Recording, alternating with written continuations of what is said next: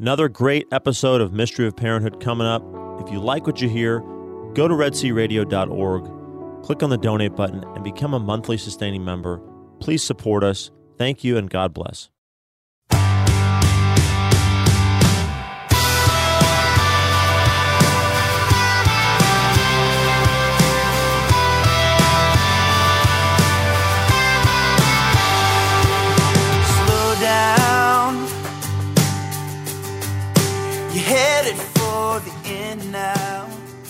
Means you are listening to the mystery of parenthood.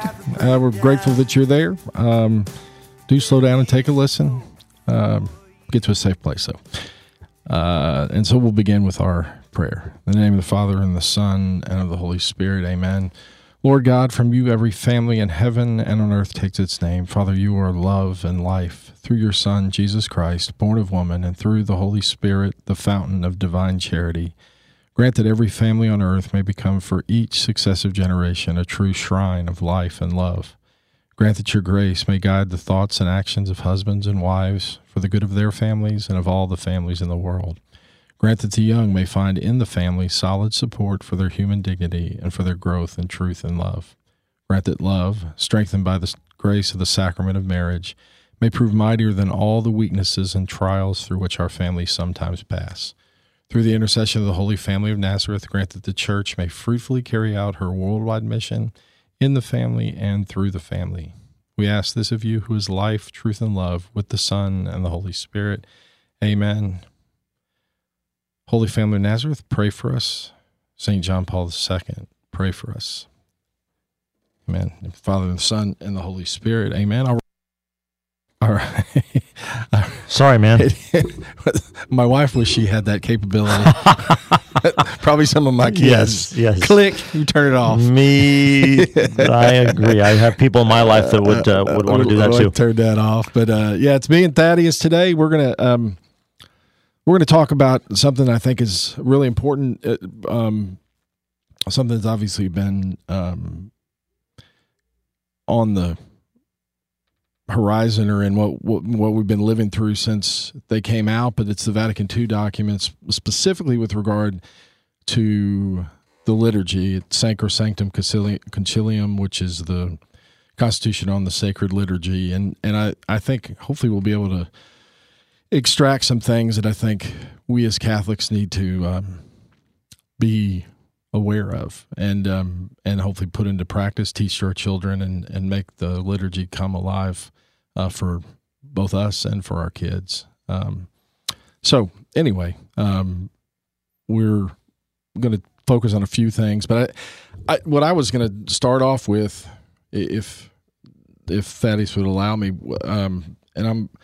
I've got For sure. I- I- I will allow it. I will allow it. Thank you. Two definitions. I mean, two things that I think are really important.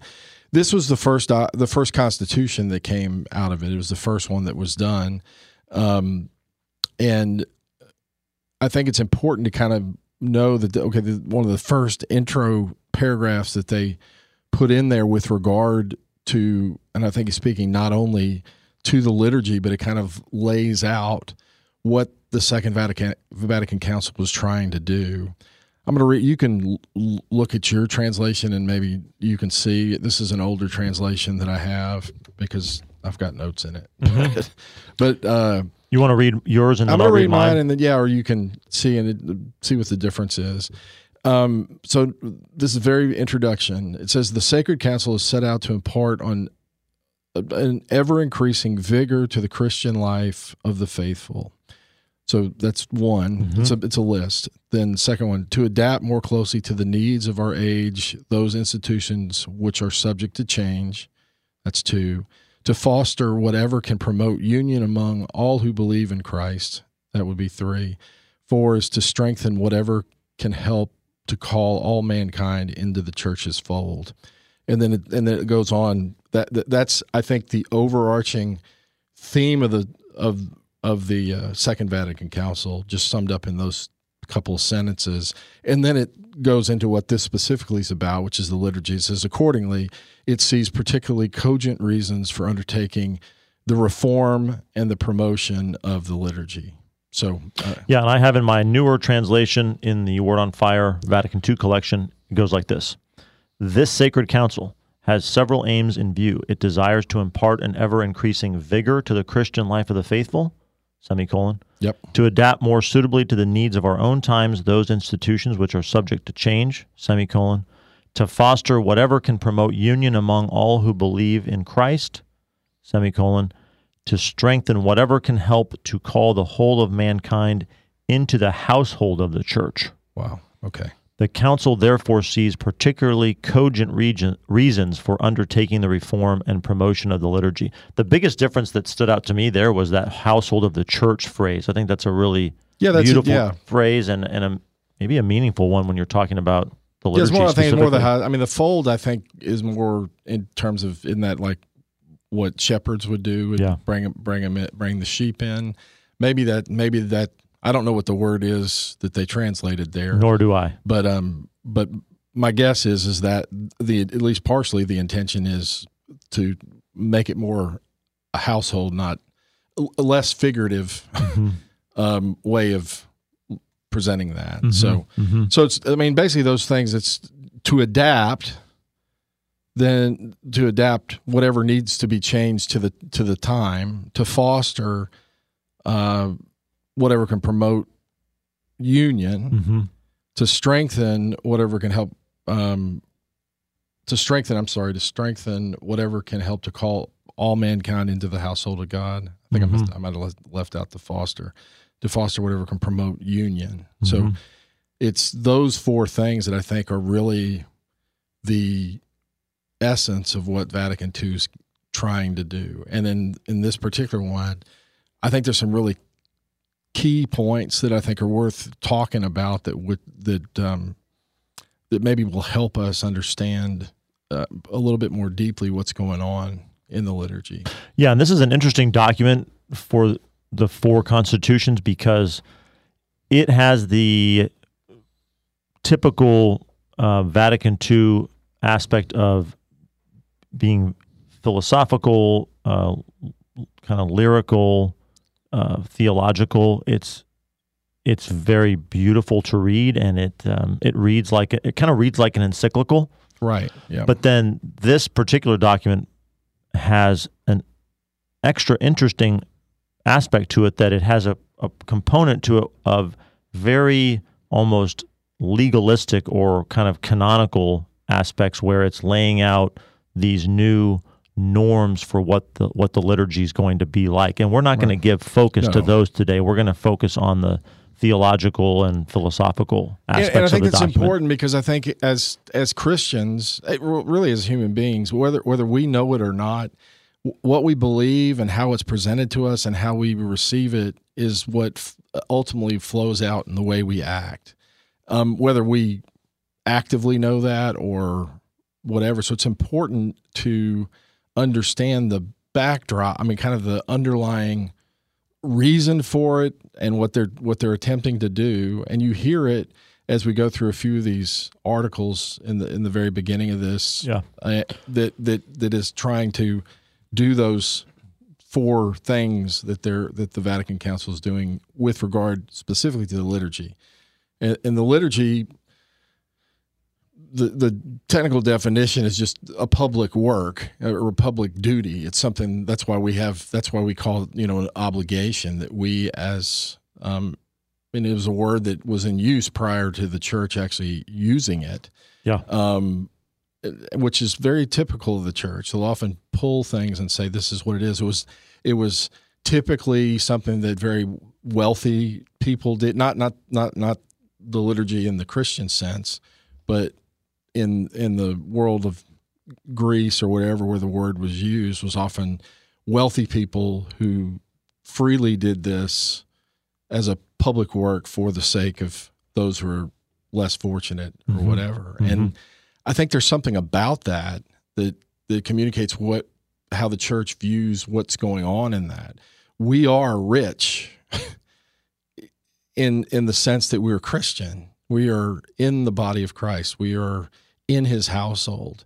And I think it's important for us that we share that and that we participate in what's going on and then go out into the world to bring that to the other to others but it's something that's publicly done as opposed to say praying the rosary or other devotions that you might have it's something that we do as a public gathering typically with other people in the community um, to come and connect with one another Mhm. primarily with christ so Mm-hmm. anyway but um, Can I say one other one other introductory thing too? sure Um, I think it's important to set out before we go into the theological and, and liturgical uh, overview of that that Sacrosanctum Concilium presents to say that despite what people may tell you or despite what people what you may think, Sacrosanctum Concilium, this document, didn't make or mandate the mass as we as we experience it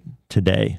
It's it, Yeah. it, that that mass that we celebrate today had a much longer, uh, more complicated genesis than it just Yes. coming directly out of this document from Vatican II. Right, and I think I think it's I think it, it- like many documents they'll have things that they do, but they're they're they're kind of putting out this is what we need to try to do because if you remember, I don't know if we mentioned this, but uh, Pope John the twenty third who called, am I, I got that right? Yeah, you got it right. Yeah, um, they called the council was was very much interested and wanted the focus to be we're not going to define a bunch of doctrines. What we want to do is actually make it more accessible to those that there might be a greater participation, not just not just in the liturgy, but in Christian life and, a, and an understanding of embracing that. What does that look like as we go out into And bringing that, yeah, and bringing that Christian life out into the world. I'm glad you just said that. Yeah. That's Yeah, that was a big, big focus. it was a big focus, and and there was concern that there there might have been more of a privatization or a um. I'm not. I'm not get in trouble for using this word, but kind of a ghetto mentality. Okay, we're all kind of we're Catholics. Yeah, bunker but, mentality, You know, yeah, we're going to pull in together without as much of a sense of of going out, and that the people that were doing it often didn't understand that were par- participating in the liturgy. Often, many of them did not understand fully what was what was going on, and they weren't participating as the church asks uh, those of the faithful who are at the liturgy to participate in the mass in the divine sacrifice. Um, so anyway, um, I think that th- th- this next one I think is really cool because I think it points out something that goes beyond just the liturgy in terms of the view of this. And I'll I'll read um, I'll read this and uh, number two it says it's liturgy through which, especially in the divine sacrifice of the Eucharist. The work of our redemption is accomplished, and it is through the liturgy, especially, that the faithful are enabled to express in their lives and manifest to others the mystery of Christ and the real nature of the true church. So, in this properly understood, it is it is a representation of what Christ accomplished of the of, of his sacrifice on the cross. Not a not a not a um how it's often misunderstood is like we're re-sacrificing. We're not re-sacrificing. We're representing the perfect once for all sacrifice of Christ on the cross. And it is through that, of course, because Christ is who gained our redemption, that the work of the redemption is accomplished. And the literal the liturgy, as the church wants to say, it, it enables the faithful to express in their lives and to make manifest to others the mystery of Christ, the mystery of Christ and the true nature of the church. And I think that that's part of this understanding that we have to know what we believe and what we're participating in in order to actually bear I mean we can bear fruit by just participating, but the more that we're cognizant of what's going on and what is happening that we're enabled to go out and to make present in the world in our own lives that. And that's what's happening. That's why it's a sunday obligation. It's a duty. But i never use that word with my kids we have to go to mass. And it's like we get to go to mass. That mm-hmm. there is the center the source and the summit which we'll read later probably of the christian life. It's there that we come in contact with Christ and his perfect sacrifice and everything that he released in terms of the grace in his in his self. We come into contact with that. We come into communion with that and then we're able to go out into the world and bring that. So, question for you: Is it proper to say that the passion, death, and resurrection of Christ is liturgy? Who I don't, man, that's a good question. Because if if the liturgy is the representation of that once for all sacrifice, that once for and it and it says here that it's the liturgy that accomplishes the work of our redemption, right, and wouldn't that that would seem to at least Yeah. imply that the Well, wait, original liturgy Well, I think it, I think that it's fair to say that properly understood, Christ Himself is present in the liturgy. Mhm. In, in, and in- he's the high priest. He's the high priest. He's the one offering that. So he's the one acting. He and the Holy Spirit are acting in and through the person of the priest, and in and through us, which we'll talk about. But but knowing that he that's what gained our salvation Right. his his passion death and resurrection and that is made present in a unique way Mm-hmm. in and through the mass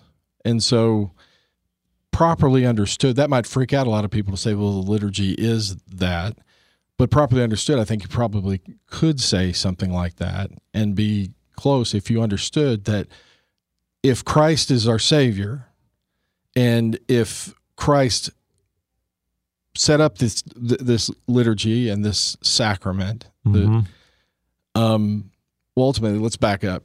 The church, what the church says, the sacrament of God is Jesus. Okay, the sacrament of God, the visible outward sign, and the instrument by which He accomplishes the the efficacious sign of God's love for His people is, and, and of God Himself is Jesus right. right? So he's accomplishing through himself. So he's the ultimate sign. And then he is the bridegroom of the church. And therefore, the church is now, he's making himself present to us in and through the liturgy and the sacraments in, in a way that that's what.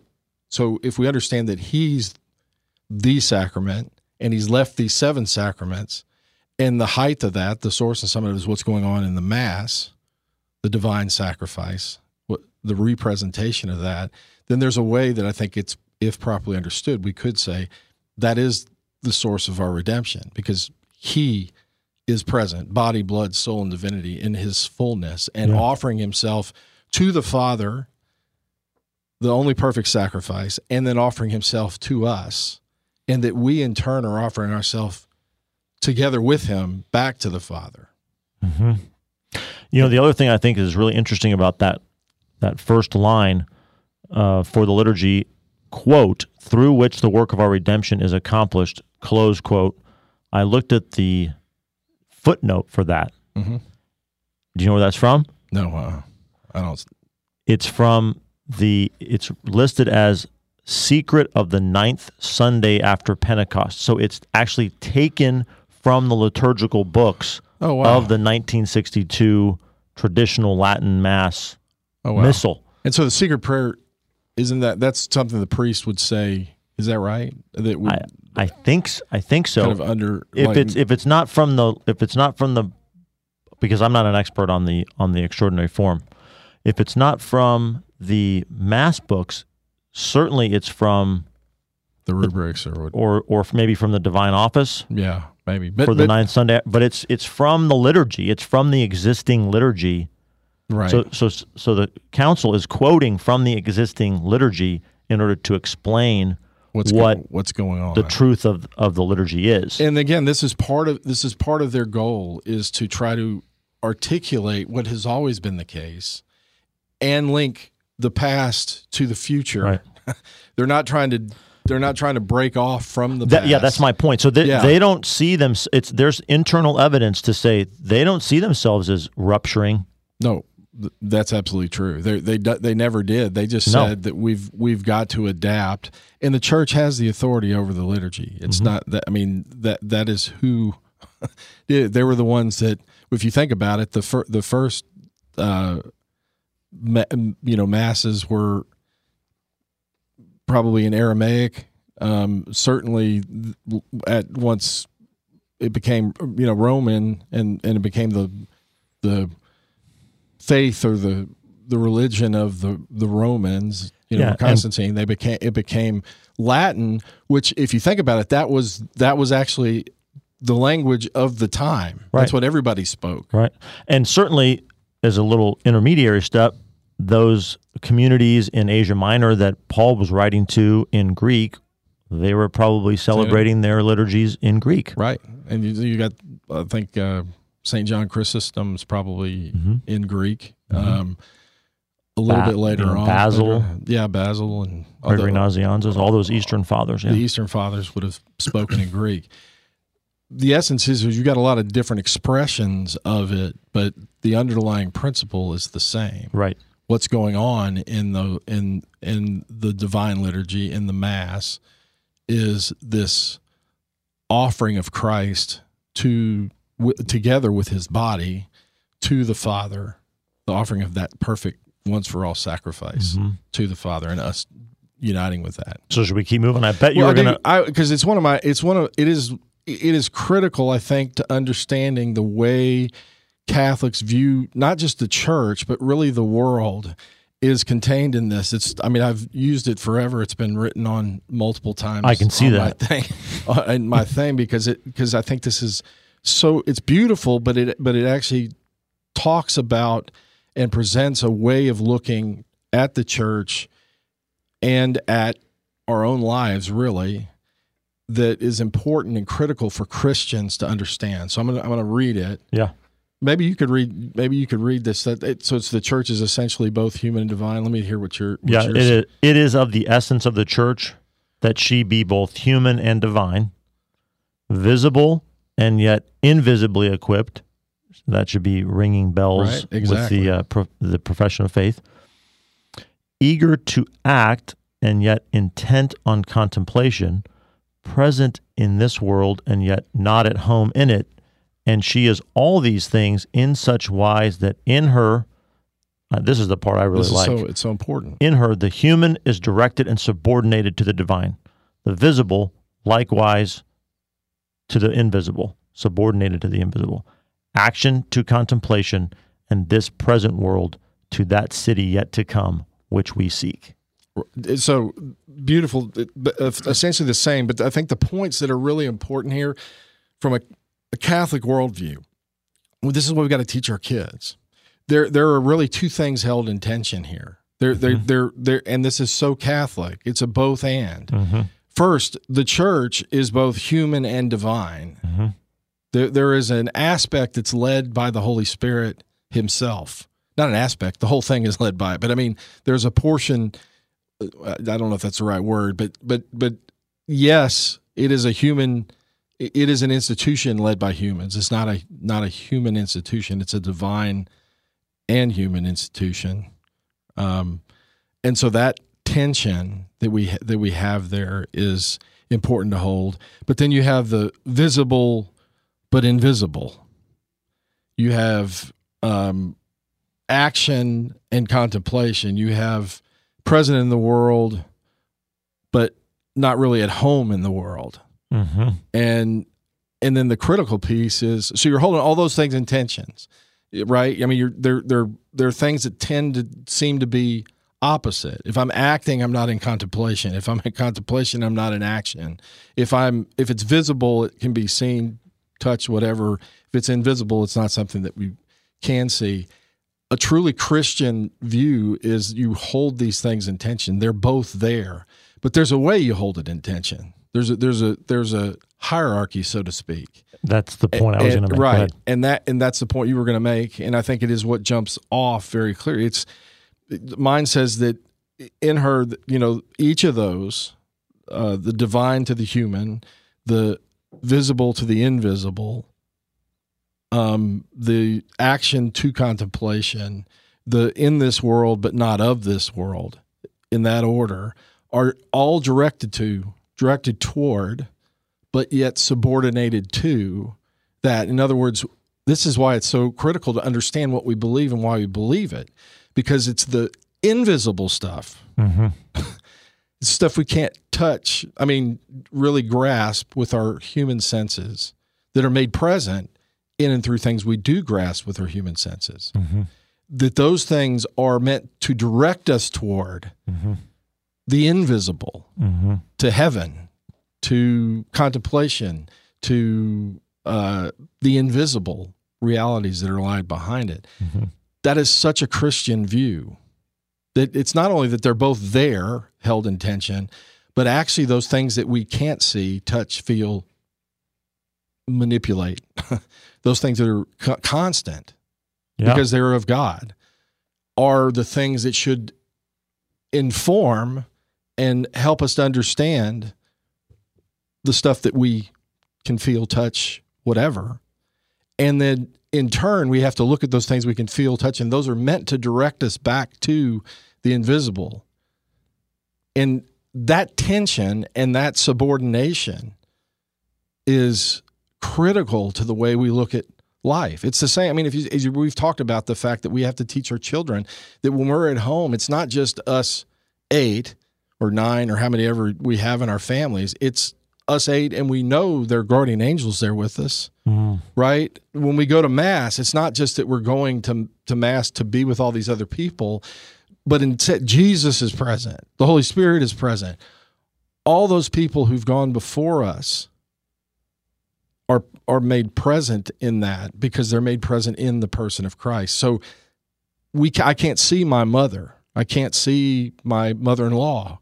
I can't see those, but we have to communicate to our kids they're there. I mean, if it's one eternal sacrifice, it's it's every mass that's ever been said anywhere, stretching backward And stretching and forward, and forward. and that that will be said, and that's all there. It's outside of. There's a part of it that's we're happy. We're doing it in time, but there is a part of it that is completely outside of time. that heavenly, invisible, um, yeah, not non non earthly component to it. I wanted to talk a little bit about the word subordinate. We have a tendency in English to think of that as being um, the, that the connotation of it is inferior or junior or under the you know less than and in the latin it's it's subordinare which is under the direction of under the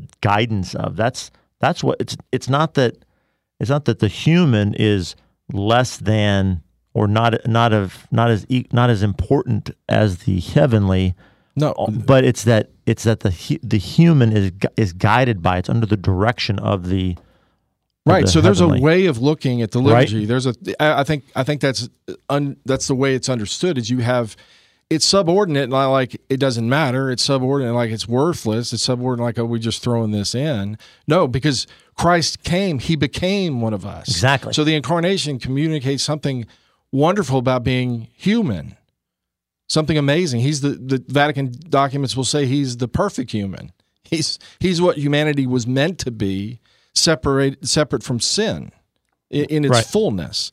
And so so that in and of itself that God would make himself that's what you know the Greeks had problem with that the Jews had problem back in the time that there was it was clear to people what the ch- Christian church was teaching that God became man that there was this in one person these two divine natures that were united in a way that will always be that way. Jesus today in his humanity and in his divinity is at the right hand of God the Father right now.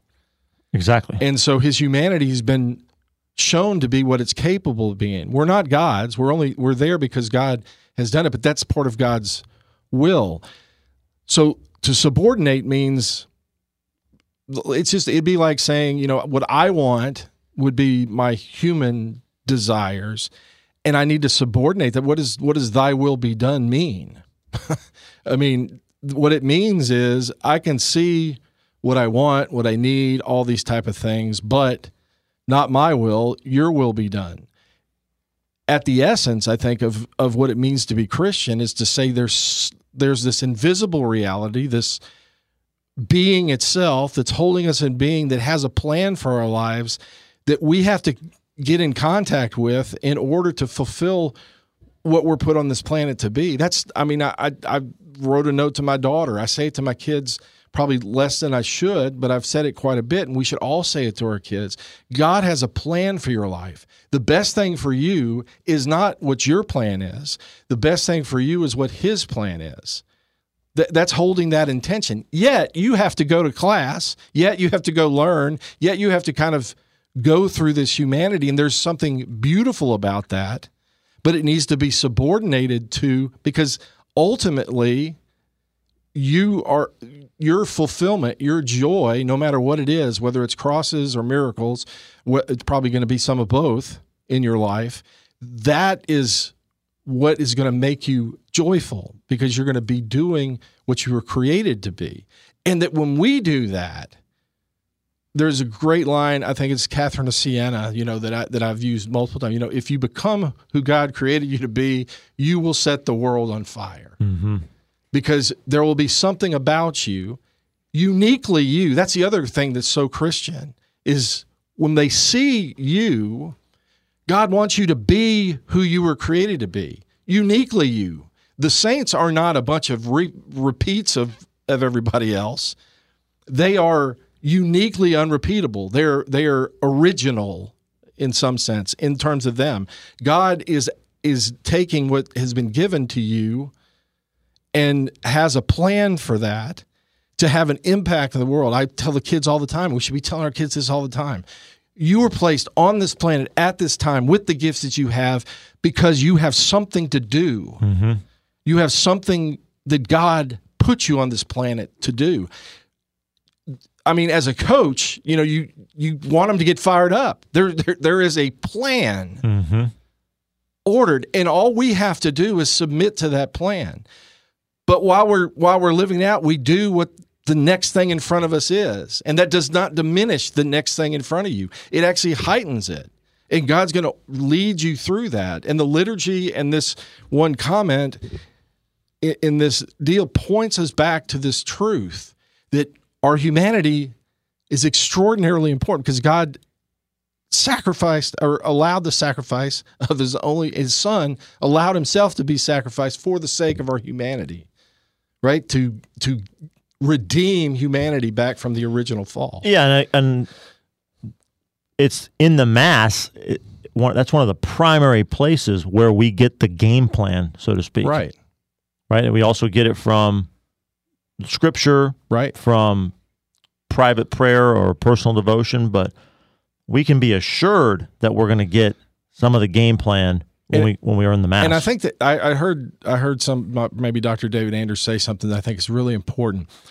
So God gave; He's not bound by these sacraments. It's a gift mm-hmm. that He's given to us. That's right. So that we can know objectively, not because of how we feel, not because of good feelings, but objectively, we can know that He is present in this liturgy body, blood, soul, and divinity. Jesus makes himself present. God is there with us. In the in baptism, God is acting in order to give in in the confessional. Right. It's God who is acting. Right. And it's because he knows how what, what what it is like to be human that he's given us these things where we can hear, I absolve you of your sins. That's Christ doing that. I baptize you. That's Christ doing that. This is my body. Christ doing that. Him acting in and through imperfect humans. But we can know, and, and that's so critical. It's not a limiting thing, it's a great gift. We can hear those words that point us back to what does it do? It's it's it's a visible sign that's directed toward, porting us back to, subordinated to what we know to be true.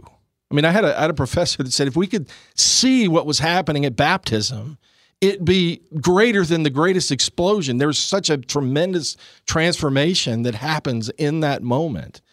And we have to talk about that, the what we know to be true that is not visibly recognizable, but is given to us in a way that we can at least have some sense of what's happening in that moment. It's so important as a Catholic to deliver that excitement to your kids. There's something amazing going on in the liturgy and in the sacraments. The most amazing thing is Jesus is himself acting with together with the Holy Spirit in order to help us work out our salvation in fear and trembling, as St. Paul says. Mm-hmm.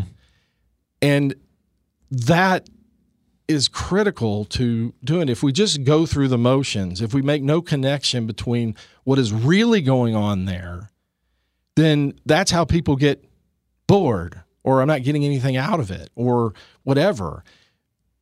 If we just knew what was happening, what was really happening, and that's what they're trying to get across here. What's really happening is something beyond our senses but our senses are used to kind of point us back towards what's invisibly happening. I don't know, it gets me fired up, but I, I think this this particular one has always jumped out to me in terms of pointing out to the fact which we which which I've mentioned a lot. We have to know what we believe and then have faith in what's been revealed in terms of that revelation and then recognize it is being connected because Christ has established those sacraments that that's the means by which normally in Christian that's the way that that God is delivering the grace. The other thing that's important here I've talked about this before is a proper understanding of what grace is. Grace is an unmerited gift. Mm. None of this is anything that we deserve or have earned or will ever earn. So it's an unmerited gift.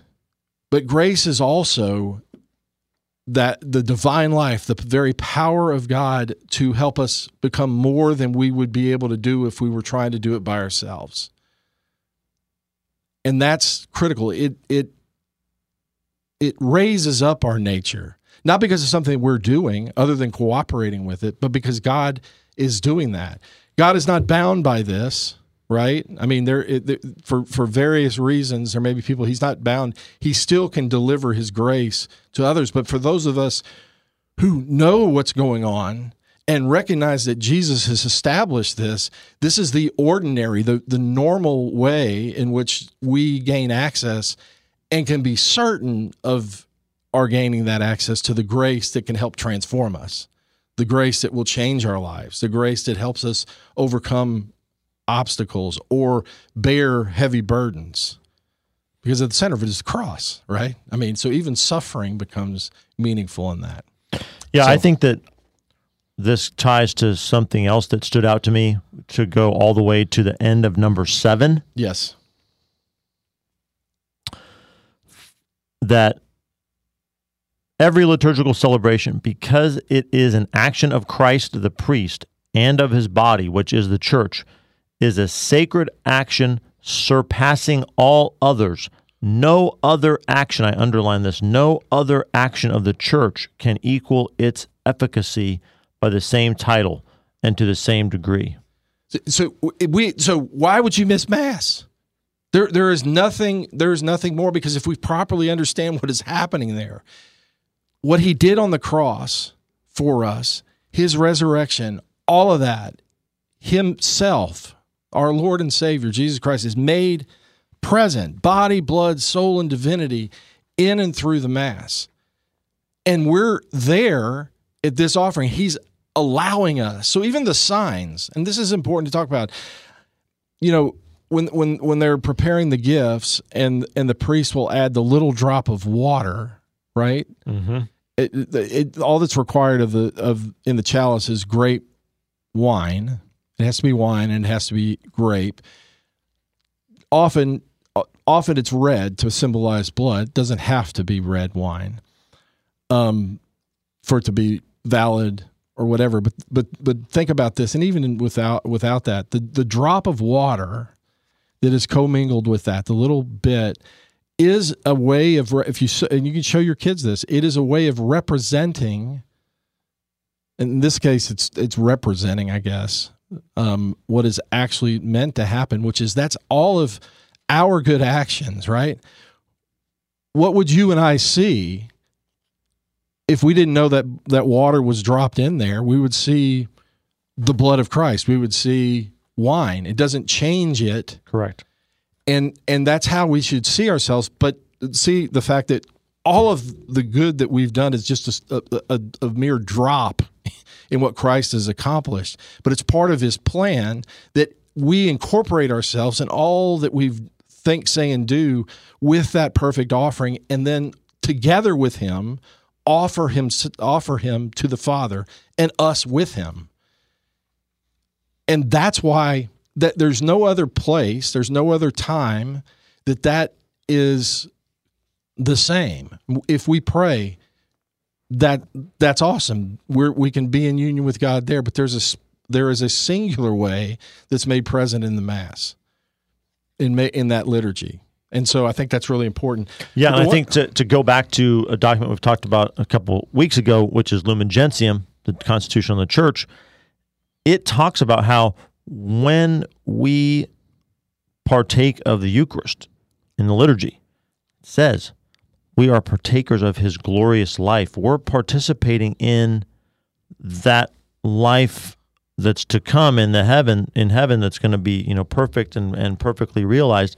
But we're getting a, a foretaste of it there right in the Eucharist. Exactly. God's God's own life. Exactly. And and and that's what to the extent that we allow ourselves to be transformed, to the extent we subordinate ourselves to his will, he's offering himself to change us. And and it's not a feeling. It's that, not that's, a feeling. that's why it's important to understand that it's it's an act of when you go up there to receive the Eucharist, it's an act of faith on your part that having faith that it is what the church or it, it, it's who the church says it is right is how you participate in that divine life. Right. Yes. exactly. I mean, uh, and and our disposition doesn't matter if you feel any different or not. That's not, not what it's all. about. Not at what it's about. You might.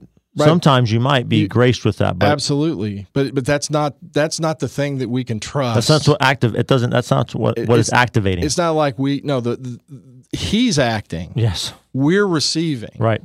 And we're we've also given ourselves but we that's part of what's going on in the mass. When the offertory Mm-hmm. is going up we we we should be i'm offering everything all my struggles. I'm i'm offering my entire self Mm-hmm. placing it on that paten with that bread. And that bread that's going to be transformed into him i'm offering myself with all my sins with everything uh, who i am entirely i'm offering. That should be something that's an active participation. That that when the offering's going up i'm saying i'm that that represents that money or if i put money in the basket or whatever that is just a, a representation of the entirety of who i am. I'm offering myself with that. I think right. it's i think this in seven also i think it's important because it's i think it's been missed or, or at least not fully quoted, that Jesus is present in the sacrifice of Mass, not only in the person of his minister, the priest, the, Correct, same, the correct. same now offering through the ministry of priests who formerly offered himself on the cross. So that's what he is the one doing the offering. The priest is his vehicle, I guess, so to speak, his sacrament, his sign His instrument. Maybe. his instrument. Um, but especially in the Eucharist. So, and again, it goes by, his power, he is present in the sacrament so that when anybody baptizes, really Christ himself who baptized. He is present in, in the word since it is he himself who enabled, who, who speaks when the Holy Scriptures are read in the church. And last, he is present when the church prays and sings, for he has promised where two or three are gathered together in my name, there I am in the midst of them. So I think it's important to rep that it's all there, but ultimately it's because he is there and he is acting. It's our reception of that, and then our, to the best of our ability, cooperation with that that's going on in the mass. So, um, Yeah, and, and when we receive a gift or when our children receive a gift, we would never we would never teach them to receive a gift and say, mm, I don't know if I don't know if I really want that or I don't really know if I'm satisfied with that. If if you take that approach to receiving a, a temporal gift or a material gift, you're not going to experience as much joy and satisfaction out of being given that that gift as opposed to receiving it joyfully and openly and humbly and thankfully. Right. All of that allow it allows you to receive that gift fully. And that's maybe not a great analogy, but it's a Well, I mean, Eucharist, Eucharist, the essence of the word is thanksgiving, Mm-hmm. right? And so that's what's going on here. We're thanking God for having sent his son, for his son dying on the cross for us to redeem us, for allowing him to make himself present in and through the church, especially in in the Eucharist, but also in and through his priests, in and through each other, in and through baptism, whatever. Um, it, it, because ultimately that's what it is unmerited. We don't deserve it. He did it because he loves us.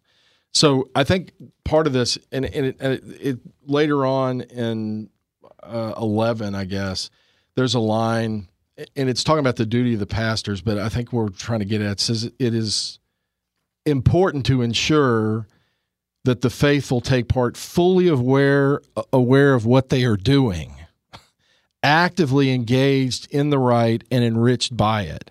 That's the ultimate end of like what we're trying to communicate here. What the church is trying to communicate is we want our children, we want ourselves to be fully aware what is going on. We're offering ourselves in our entirety together with Christ in his perfect sacrifice, made present again to the Father, because it's only that sacrifice that is acceptable. So, essential to being Christian is understanding, is understanding what is going on when that happens, which is why it is so important that we that we do that because the church wants us to be fully aware of what we're doing and to actively be engaged in what's happening.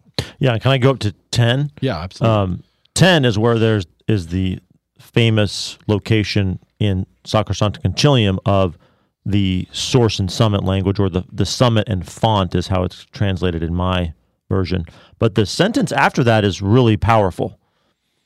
For the aim and object of apostolic works is that all who are made sons of God by faith and baptism should come together to praise God in the midst of his church, to take part in the sacrifice, and to eat the Lord's supper. So those that kind of threefold um, activity of of the liturgy of the mass that it's we're praising God, we're praising and worshiping Him, we're representing or taking part in the in the sacrifice. The the the priest does that for us, and we're having that that that meal. Right. And and that's and that's important for us to to understand that we're supposed to know that that's what's going on. You know that, that we're not just going to mass and going through the motions. That we have an understanding of what is happening here. When the when when it's read when the word of God is read, when scriptures are read, Christ is speaking to us. We should be attentive. What do you want to say to me? Right.